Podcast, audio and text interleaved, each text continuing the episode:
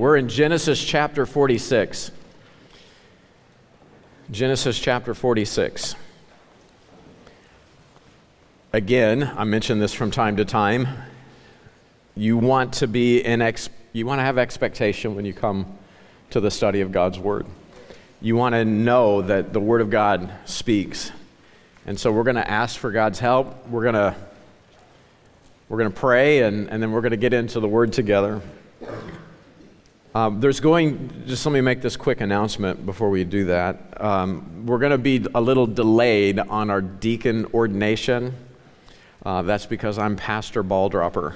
I realized today that I hadn't uh, uh, finished coordinating this with the pastors, and so uh, we will get that done. Uh, prospective deacons, you should be hearing from us this week, and, um, and then we'll want to get a, a message back from you ASAP. But Anyway, let's pray and then let's get to work in, in Genesis. Father, we come to you in Jesus' name and Lord, confess our need.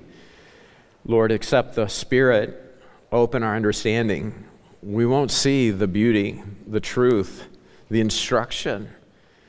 Uh, Lord, both the warnings and the encouragement. Lord, we want to we want to hear from you this morning. And so, God, would you would you bless us would you bless this time in your word? Lord, let it, let it bear fruit in our lives. Again, we don't want to be guilty of just knowing information and, and considering facts regarding your word. Lord, we want to know you and we want to hear from you. We want you to have your way with our life. Again, God, um, in me, that is in my flesh, dwelleth no good thing, and and, uh, and yet, you know, here we are, all of us as ministers, uh, endeavoring to keep under our body and, and to stay focused in serving you with this vessel. And, and, and here I am, a man of stumbling lips. And, and Lord, just have the, the, the very real capacity of just causing confusion. Uh, Lord, would you just set the weakness of my flesh aside and let your word in the power of your Spirit, speak to our lives this morning in Jesus' name. Amen. Okay, in Genesis 46, we see Jacob's family go down into Egypt. And you remember the story? I mean, he, Joseph reveals himself to his brothers, and, and it's a wonderful reunion. And he sends them back to go get their family with blessings, uh, with resources. Egypt is funding, right? Egypt is footing the bill on the move for Israel, and we saw that that's, you know, how they go in is exactly how they go out over 400 years later. Uh, but here this morning, we'll see Jacob's family in faith uh, moving to be with Joseph. And so we're going to just title verses 1 through 7. We'll head that by uh, the phrase a, a faith proposition. Verse 1 says, In Israel, took his journey with all that he had. So Jacob is now moving out of Canaan with everything and everyone to the land of Egypt. Uh, in Genesis 45, we saw the great generosity of Pharaoh. I mean, he's, I mean, he's telling them, don't worry about don't worry about bringing anything. Y'all just come. You're going to live off the fat of the land. I'm going to take care of you. Uh, you're you're going to do just fine. You don't even need to bring your stuff. Well, Israel, Jacob, demonstrates great wisdom here. So get this down in your notes. Jacob does not come to a heathen nation, he doesn't come into heathen hospitality as a beggar. He doesn't do that. Paul, the Apostle Paul, understands this principle when he ministered in Corinth. Check out what he said to them in 1 Corinthians chapter 9 and verse 12. He said, If others be partakers of this power over you, are not we rather? Nevertheless, we have not used this power but suffer all things, lest we should hinder the gospel of Christ. What power are we talking about? Well, here we go. Do ye not know that they which minister about holy things live of the things of the temple? And they which wait at the altar are partakers with the altar. Those who are serving in ministry um, in terms of God's economy, how God runs his affairs. Those who labor in ministry, in, the, in and over the affairs of ministry, they're partakers of the resources of the ministry. Paul's like, everybody understands this. Well, here it is, verse 14. Even so, hath the Lord ordained that they which preach of the gospel, or preach the gospel, should live of the gospel. But here's Paul's attitude when he's ministering to this very pagan people in Corinth. He says, But I have used none of these things. Neither have I written these things that it should be so done unto me. I'm not telling, I'm not informing you how this works so that you'll write me a big fat check and feed me ribeye at every meeting. Man, like the whole world would get excited about ministry if there was just ribeye at every function. Every anyway, uh, no, that's not what we're in it for. For it were better for me to die. Look at that. Look at his heart. For it were better for me to die than that any man should make my glory in void. Here's Paul. He's a very hard worker, okay? He absolutely has the right mentality in terms of his approach. And, and, and Corinth owed him a living. He is the guy that God is using to minister the terms of the gospel, the truth of the gospel to them. These people are coming out. I mean, they're, be, they're being translated from darkness into light. They're going from, from separation from God over their sin to being reconciled through the gospel of Jesus Christ that Paul is preaching to them. They're now believing on the finished work of Christ at Calvary. They're born again. Their life has been changed for eternity. And Paul's like, look, you know, this hardworking man is saying, I'm not going to be chargeable to any of you. Look at what he says in verse 18 of this same chapter. He says, What is my reward?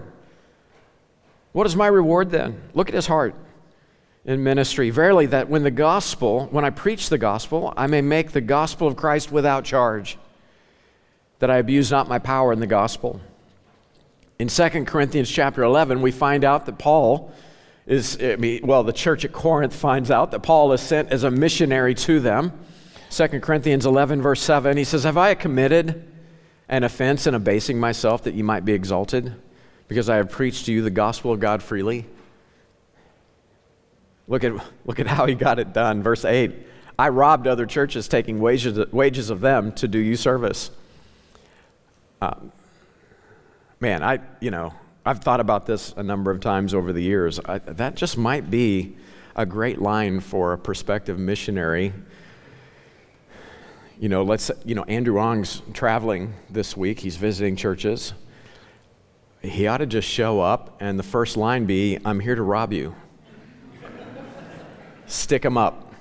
It's a holdup, right? I've robbed other churches. Why? Taking wages of them to do you service. They, these other churches sent Paul so that he could minister the gospel in Corinth free of charge. His, his needs, his resources are taken care of. Verse 9, and when I was present with you, I wanted I mean, I had need when I was with you. I was, I, I was ministering to you, I was serving you, and I had lack and, and wanted. I was chargeable to no man. For that which was lacking to me, the brethren which came from Macedonia supplied. And in all things I have kept myself from being burdensome unto you, and so will I keep myself.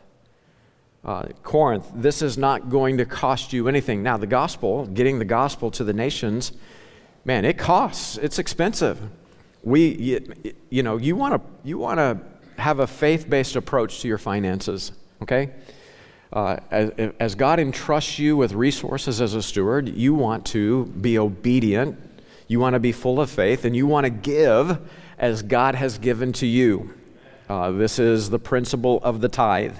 So you start there, but as you grow in Christ, as you get full of faith, you start offering free will offerings. In other words, it's just this, this, this is not enough. There's so much need, there's so much opportunity to invest as a steward of God into the ministry of God. Well, then, man, I, now you're giving free will offerings. And then, and then ministry needs to multiply in another nation, in another culture, in another context. And, and to do that, that, that's really expensive. Living Faith Saigon is not, did I get that right? Yeah, Ho Chi Minh. Living Faith Saigon that is not going to be cheap.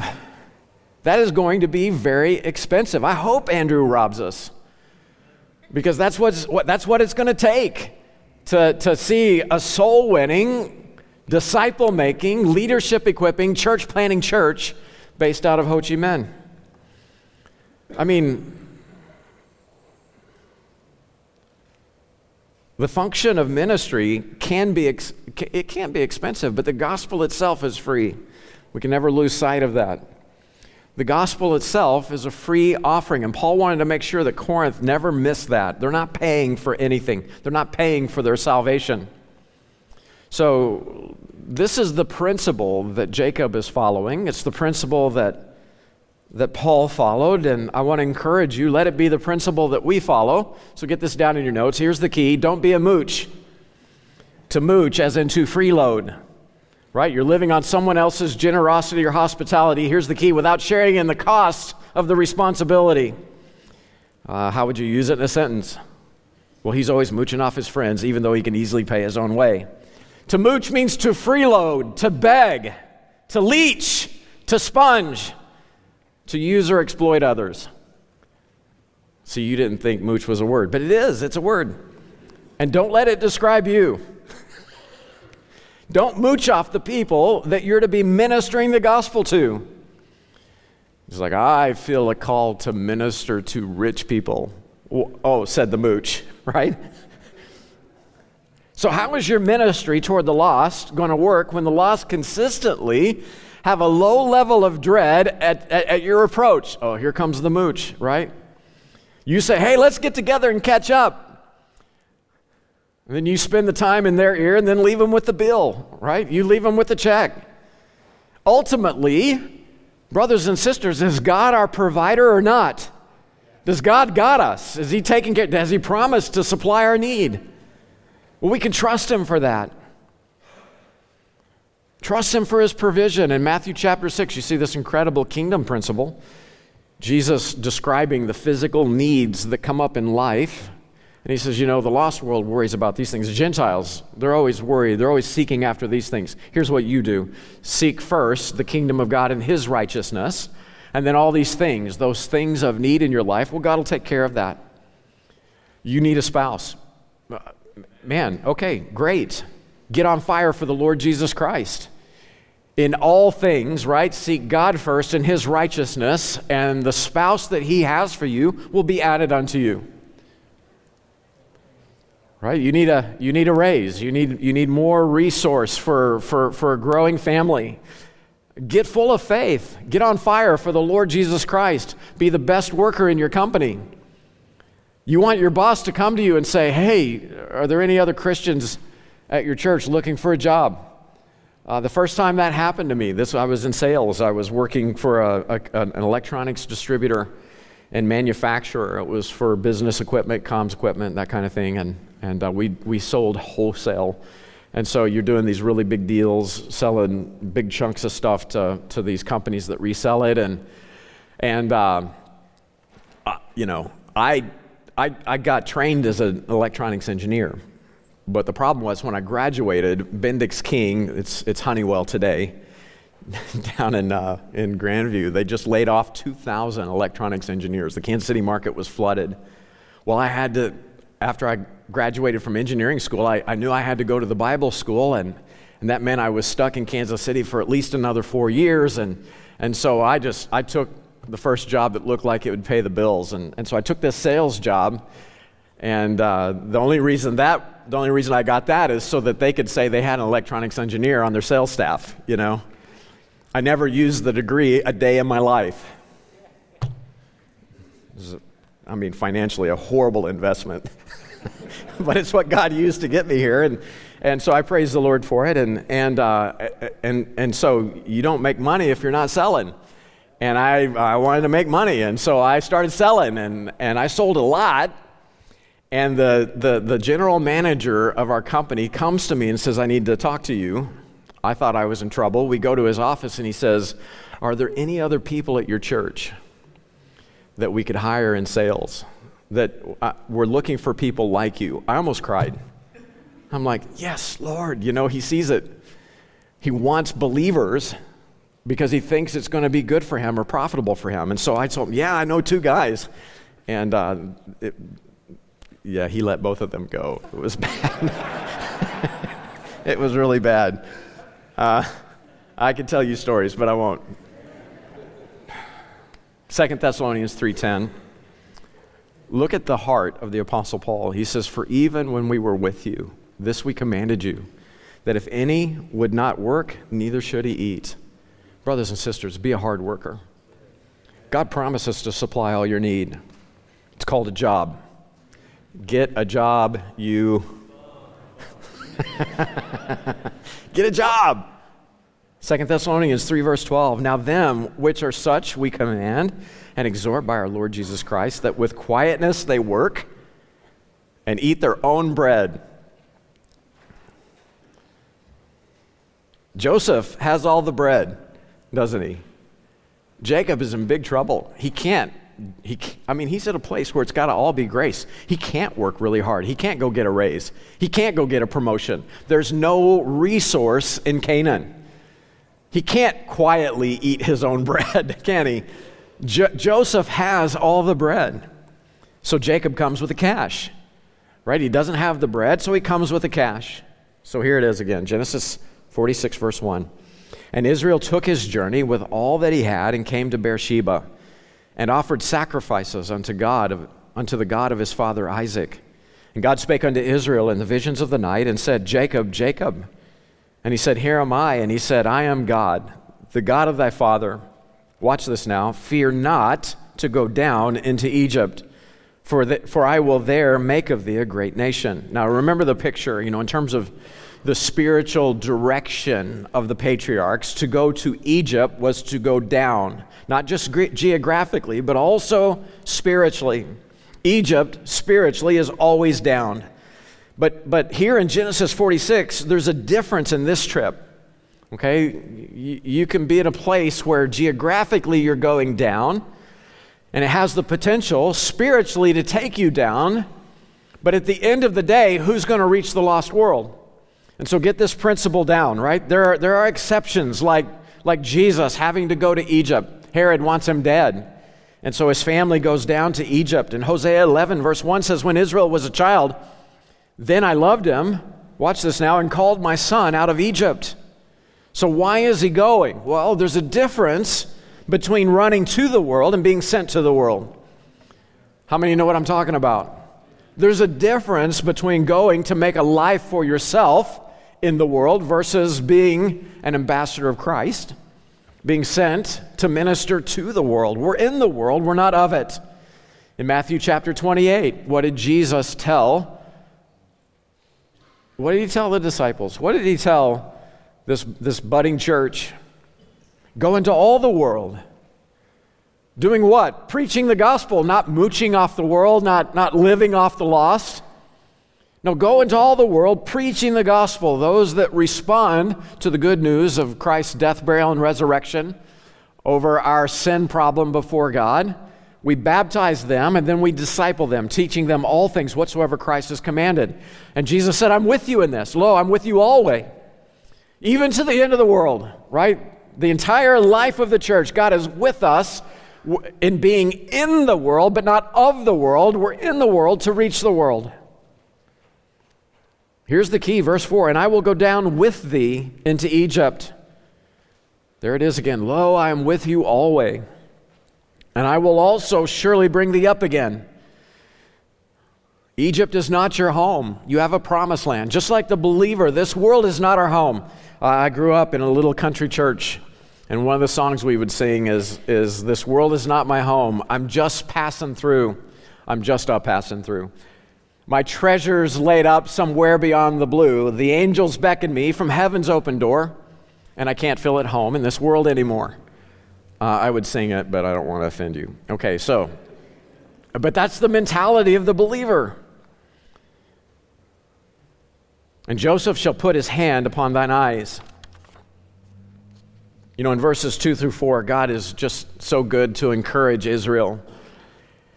And you, you just see that common theme in Jacob's life, right? At every crisis point, at every, at every time where it was just, I mean, the chips were down, God shows up. You remember when he's fleeing from Esau in chapter 28, when he has to return and face Esau in chapter 31, right? Meeting him in 32. Uh, we see him at Bethel in chapter 35, and now here as he has to go down to Egypt in 46. Now, get this down. When it's time for you to make a move, whenever God is moving you, He will make it plainly known. And this is a principle, principle that we need to understand today. So many people think based on their feelings they're getting a message from God and they end up making a mess of their life. Okay? Whenever, whenever it's time for you to make a change, whenever it's time for you to make a move, God can make that clear to you.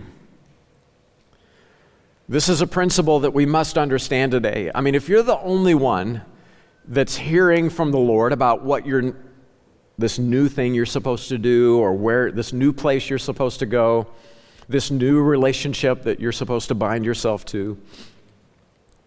And if you're the only one that is hearing from the Lord, quote unquote, beware because God speaks to his people. So get this down accountability is safety. Accountability is safety. If you're the only one that's hearing from the Lord on whatever it is, you ought to just file that away. Put that in your back pocket, back pocket and sit on it, okay?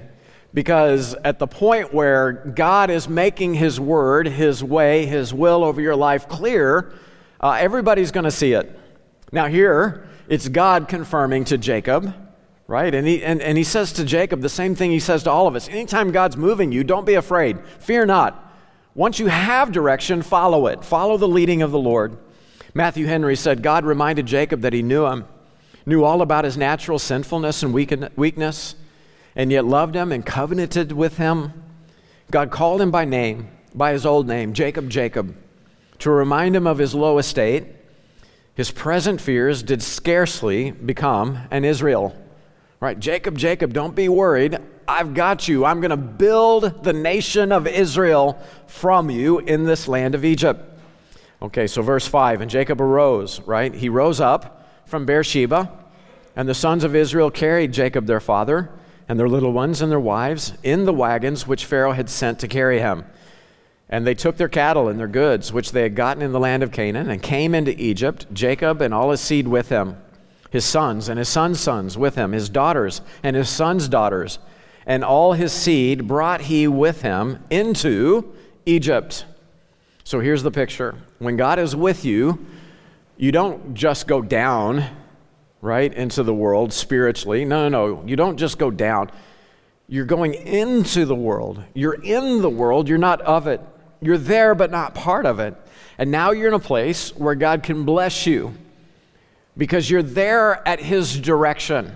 You're not there to see what you can get for yourself, a life that you can make for yourself in the lost, sinful estate of this world.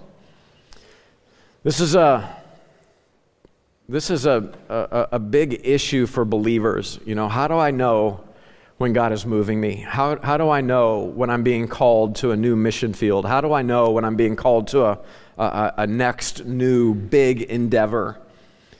Uh, so, how can I know the will of God for my life? And yeah, you'll have the Spirit's inner witness to your heart, but that's subjective. What if you're reading that wrong? You know? And yeah, you, you, man, God, God, can, God can lead your heart. No question about it. The Spirit can, can burden you over things. Uh, what about the outward circumstances of your life? Can God use that to direct you? Absolutely. When your boss says you're fired, guess what? God's moving you to other employment. Praise the Lord. You know, I mean, outward circumstances of life can't, but what if you're misreading those? Here it is. Here's the clincher the objective truth of God's word. You need to know that how you're moving forward, you need to know that it's in faith that it's in submission to what the clear Word of God says over your life. See, that way, when God wants to move us, you know, sometimes God, when He wants to move us, He makes us uncomfortable. He'll use our circumstances uh, to force, He can force a move. And that's what's happened here in the life of Jacob. It's life in Canaan now is not tenable.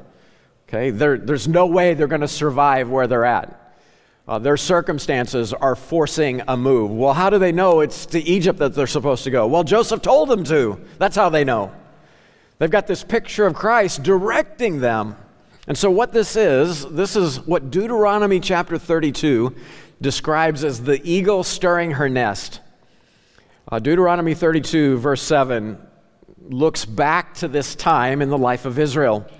Remember the days of old Deuteronomy 32, verse 7. Consider the years of many generations. Ask thy father, and he will show thee, thy elders, and they will tell thee. When the Most High divided to the nations their inheritance, when he separated the sons of Adam, he set bounds of the people according to the number of the children of Israel. For the Lord's portion is his people. Jacob is the lot of his inheritance. He found him in a desert land and in the waste and in the waste howling wilderness. He led him about, he instructed him. He kept him as the apple of his eye. Here it is, verse 11. As an eagle stirreth up her nest, fluttering over her young, spreadeth, spreadeth abroad her wings, taketh them, beareth them on her wings. So the Lord alone did lead him, and there was no strange God before him. At the end of everything, Jacob could, could say, he could now know God was in this move. Joseph gave the call, the word came, and the Lord confirmed it. And the Lord encouraged him to move forward in faith. Now, just a note this is the fourth point in this section. Uh, God's prophet, what's happening here is God's prophecy to Abraham over 200 years before is now being fulfilled. Uh, God had 200 years earlier told Abraham that, that they would be in a strange nation, you know, and so now that is happening. And I give you the cross reference there. That's Genesis 15, 12 through 13. All right, verses 8 through 30 lists the family of Jacob. This is the, the, the, the list of the budding nation of Israel. verses 8 through 27 list the names specifically. And so, so somebody pray for me. Let's just read through it. I'm sure we'll have plenty to laugh about. Okay, here it is, verse 8. And these are the names of the children of Israel which came into Egypt. Again, somebody just said a prayer, right? Here they are Jacob and his sons Reuben, Jacob's firstborn, and the sons of Reuben, Hanoch, and Phallu, and Hezron, and, and Carmi, and the sons of Simeon, uh, Jemuel, and Jamin, and Ohad, and Jachin, and Zohar, and Shaul, the son of a Canaanitish woman, the sons of Levi, Gershon, Kohath, and Merari, and the sons of Judah, and Onan and Shelah, and Pharez and Zerah, but and Onan died in the land of Canaan. Do you remember that was a pretty rough chapter when we saw God? I mean, they didn't just die in the land of Canaan. The Bible says God slew them. Why? Well, because they're wicked. They refused to honor their deceased brother or the, the, to, uh, to, to raise up to raise up seed. You know, Er was a sinner. God slays him. Onan refuses to raise up seed. And, and so the widow poses as a prostitute and, and uh, is, is a child of, of Judah himself. The sons of Pharez were Hezron and Hamul, and the sons of Issachar, Tola, uh, Phuvah, and Job, and Shimron, and the sons of Zebulun, Sered, and Elon, and Jahleel, uh, Jahleel, and the sons of Leah, which she bare unto Jacob in Padanaram with his daughter Dinah. All the souls of his sons and his daughters, watch this now, were 30 and 3. So we got 33.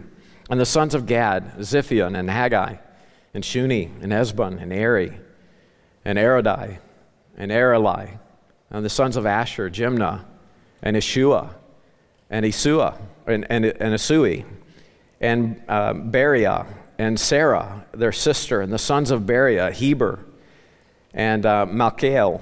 These are the sons of Zilpah, whom Laban gave to Leah his daughter. And these she bare unto Jacob, even 16 souls. So we got 33, we got 16. The sons of Rachel, Jacob's wife, Joseph and Benjamin. And unto Joseph in the land of Egypt were born Manasseh and Ephraim, uh, which, which Asenath, the daughter of Potipherah, priest of On, bare unto him. And the sons of Benjamin were Belah and uh, Becher and Ashbel and Gera and Naaman, uh, Ehi and Rosh, Muppim and Huppim and Ard. These are the sons of Rachel, which were born to Jacob. All the souls were 14. And the sons of Dan, Husham, and the sons of uh, Naphtali, uh, uh, Jazel, and Guni, and Jazer, and uh. These are the sons of Bilhah, which Laban gave unto Rachel his daughter, and she bare these unto Jacob. All the souls were seven. all the souls that came down with Jacob into Egypt, which came out of his loins, besides Jacob's sons' wives. Okay, that's a key phrase in your Bible because it's going to clear up an apparent contradiction later on. We'll look at that in a second. So, besides, they're not listed, Jacob's sons' wives. Okay, all the souls were three score and six. And the sons of Joseph, which were born him in Egypt, were two souls. And all the house of Jacob, which came into Egypt, were threescore and ten. The whole family is 70, is what's listed here uh, in the Genesis account. And so, whew, thank God that was the toughest part of Genesis. We just got through it. Uh, all the names. Okay, so all of Israel's family comes down, and we see it's a list of 66 people. If you add Joe and his wife and their two sons, now we've got 70 in the family of Joseph. But but people will look at that and say, aha, we've got a big problem. There's a mistake in the Bible. Acts chapter 7, verse 14 says it's 75. Look at Acts 7 14. Then sent Joseph and called his father Jacob to him, and all his kindred, three score and 15 souls. So why does Acts 7:14 say there's 75 people, but then the Genesis account says there's 70? Where do you get the other? Where do you get the other? The other people? I mean, where, where, where, where's that come from?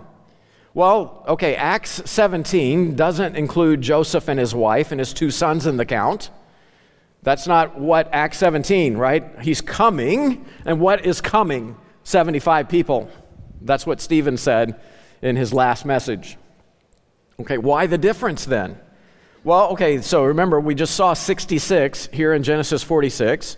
That doesn't include Jacob's wife and or um, um, Jacob's sons' wives. It doesn't include them. Uh, look back at verse 26 again. All the souls that came with Jacob into Egypt, which came out of his loins, were, right? All the souls were threescore and six, not counting Jacob's sons' wives. Do you see that? They're not in the count here in Genesis chapter 46. All the souls that come to Egypt, besides Jacob's sons' wives, we're not counting them, it's 66. So 66 plus 9, that's how you account for Jacob's sons' wives, equals the 75 people in Acts 7, verse 14. Does that make sense? It's all in your notes in case it was confusing. You can check it out later. Uh, that explains where the, the, the difference is because the Genesis account told you we're not counting them all. So Jacob says, Here they are. I mean, if some of the sons had three or four wives, then he would have gave a number of, you know, 78, 79, 80, uh, you know. Um, uh, Stephen had the, he had the count. He knew the lowdown. So there it is. All right, verse 28. Then he sent Judah before him unto Joseph to direct his face, his face unto Goshen. And they came into the land of Goshen. And Joseph made ready his chariot and went up to meet Israel, his father, to Goshen, and presented himself unto him. Can you imagine the reunion? after decades of being separated, they finally, father and son, are, are reunited. So Joseph presents himself to Israel. Watch this now, verse 29, and fell on his neck and wept on his, Jacob's neck. He wept on his neck a good while. And Israel said unto Joseph, Now let me die, since I have seen thy face, because thou art yet alive. Okay, that doesn't sound like he was happy to see him, but that's exactly what happened. You know, finally I see you after all these years. I want to die. It sounds like, re- you know, on the surface it looks like rejection, but it's not. It's like I can now die happy. I can my life has been fulfilled. Like this is all I wanted out of life was to see you, to know you're well. And so he has this. So Jacob settles his family, right? Or, or, Joseph settles his family in Goshen. This is the most fertile part of Egypt, it's the best of the land. So he settles them there. And this is the place where, he, where Jacob reunites with Joseph. And Joseph, I mean, I don't know how long a good while is, but it's a long time. He just grabbed his father and fell on his neck and just started weeping. Verse 29, the lesson to learn there is we need to learn the value of proper tears. Some things are worth crying about. You know, in John 11, verse 35, Jesus wept. Now, Joseph, okay, don't, let's not get this idea. Okay, he wept on his brother's neck, right? He's weeping on his father's neck. But Joseph is not a crybaby. There's no record of him crying when he was a slave in Potiphar's house. There's no record of him weeping when he's in prison. He's enduring hardness as a good soldier, right? He's not, jo- Joseph is not a crybaby, but Joseph is now mature. And you learn with maturity that some things are worth tears. Men weep. Okay? Men aren't crybabies. They're not whiners crying. I mean, man, don't be a crybaby. Don't be a whiner. But some things are worth tears. And men are willing, mature men are willing to give them. Your family, husbands, fathers, your family needs to see you weep over things of eternal value. They need to see through the maturity of your mind, your will, and your emotions things of real worth. If your kids see you crying over a dent in the car, you're sowing death into them. you're teaching a kid to drive and they, they, they put a they, they mangle your fender you know and you're weeping over that man your kids need to see you weeping over their heart. They need to see you weeping over lost souls. They need to see you weep over things that actually have eternal value. Is this making sense? Man my prayer for our husbands and our fathers is that god would soften our hearts. All right, verses 31 through 34, we'll call this last section final preparation. And Joseph said unto his brethren and unto, and unto his father's house, I will go up and show Pharaoh and say unto him, My brethren and my father's house, which were in the land of Canaan, are come, to, come unto me. And the men are shepherds, for their trade hath been to feed cattle. And they have brought their flocks and their herds and all that they have. And it shall come to pass when Pharaoh shall call you and shall say, What is your occupation? That ye shall say, Thy servant's trade hath been about cattle from our youth even until now, both we and also our fathers, that ye may dwell in the land of Goshen. For every shepherd is an abomination unto the Egyptians. And so this was a very fertile part of the land. It was reserved for herds and flocks. And so this way Israel could live in the best, the most fertile part. Now, Joseph does this. He's prepping his family this way so that it goes well with Pharaoh. He wants to ensure that nobody has second, second thoughts about them living in Goshen, right? He wants this to go well. He wants to ensure that they end up in the best part of the land. But also, because shepherds are despised by the Egyptians, this ensures no mixture of the budding nation of Israel with pagan Egypt. Does that make sense? In other words, how do you keep them from intermarrying? And this peculiar people, this called out nation from among the Gentile nations, how do we keep that Israel? Uh, so Joseph, Joseph knows, I mean, it's a simple solution. Just tell them you're shepherds, and that'll solve everything. It'll put you where the flocks belong, and you'll live well. Your gardens are really going to thrive there. you're going to do well. And, um, and uh, nobody's going to ask for your daughter's hand in marriage, and nobody's given their daughters to you. That's the result. Now, some people look at this and say that, that Joseph was ashamed of his relatives. And again, Matthew Henry makes a great, a great observation. He says Joseph was not ashamed of his rel- relatives, though he was a great man and they were now, right, comparatively mean and despicable, especially in Egypt. Yet he, yet Joseph owned them. He owned his family. And so the lesson to learn there is let those that are rich and great in the world learn hence not to overlook or despise their poor relations. And you don't ever want to look down your nose at your family. That's your blood, right? Uh, these are the people that you want to have a heart of compassion toward at all times. Let those that are rich and great in the world learn hence not to overlook or despise their poor relations. Every branch of the tree is not a top branch, but because it is a lower branch, is it therefore not of the tree? And then here's the, the great application. Our Lord Jesus, like Joseph here, is not ashamed to call us brethren. And that's Hebrews chapter 2, verse 11. He's not ashamed. I mean, think about that.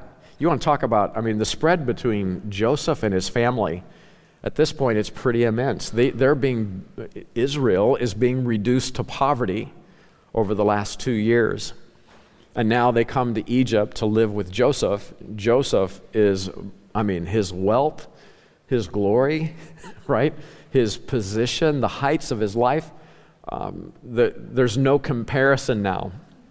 Joseph has been exalted, right? Exalted. He has been lifted up, okay? Uh, man, he doesn't despise his family, he doesn't throw them away.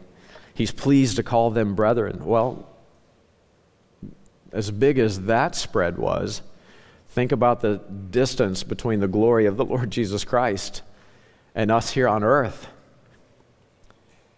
And the Lord Jesus Himself is owning you as His brother, right? As His brethren, as His brothers and sisters.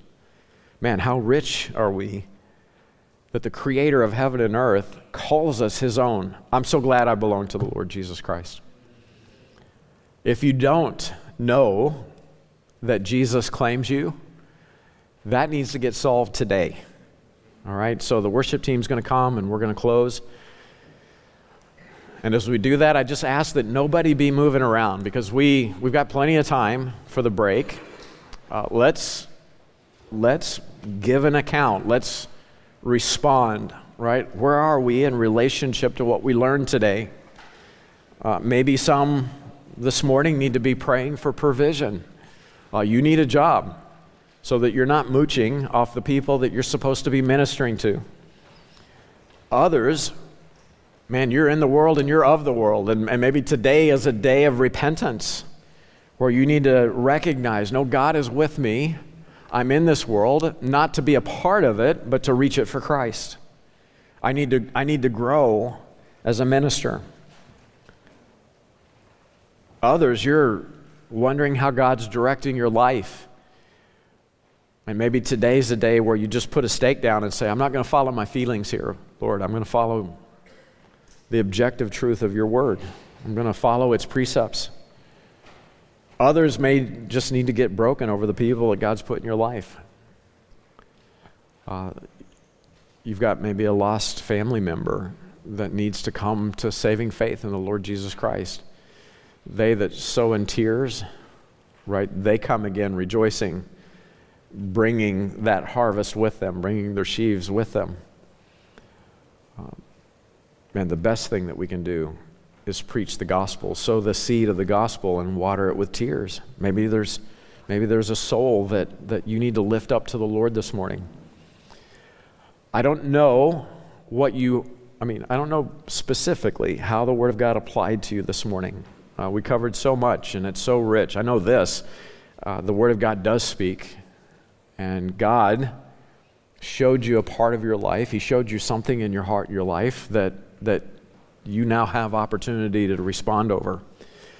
And I want to just invite you. God's worth our submission. Amen? Uh, he's worth that. And, and so if there's some call that he has on your life, man, let's give that to the Lord. Let's surrender to that. Let's, let's submit to that. I'm going to pray, and then we're going to worship. And if God's dealing with your heart, come forward. We want to pray and counsel with you, okay? Father, Lord, today there are people here some have a, have a form of godliness, but no reality. There are people who think that they're going to heaven because they've done good things all their life, and they think their good things outweigh their, their, their bad things. And they're just, we're just, Lord, we all start this way. We're just ignorant in terms of what the scriptures say. That all have sinned and come short of your glory. That our righteousnesses are as filthy rags in your sight. That God, we're all sinners in desperate need of a Savior. And so, Lord, I pray that today would be the day of salvation for those that do not know you, for those who are born again. Lord, I pray that we would surrender, that we would submit our lives to what your word says. Lord, some of us recognize we need to grow in maturity. Others need to recognize we need to, we need to grow in consecration. Others, we need to come to the place where we determine that we're not going to follow our feelings we're not gonna, we're not gonna get the bit in our teeth and go a way that's right in our own eyes, but we're gonna make decisions and we're gonna follow according to the direction of your word. Lord, you're God, we're your people. Have your way with us, I pray. And so, Lord, we trust you for your grace in all of this. In Jesus' name, amen.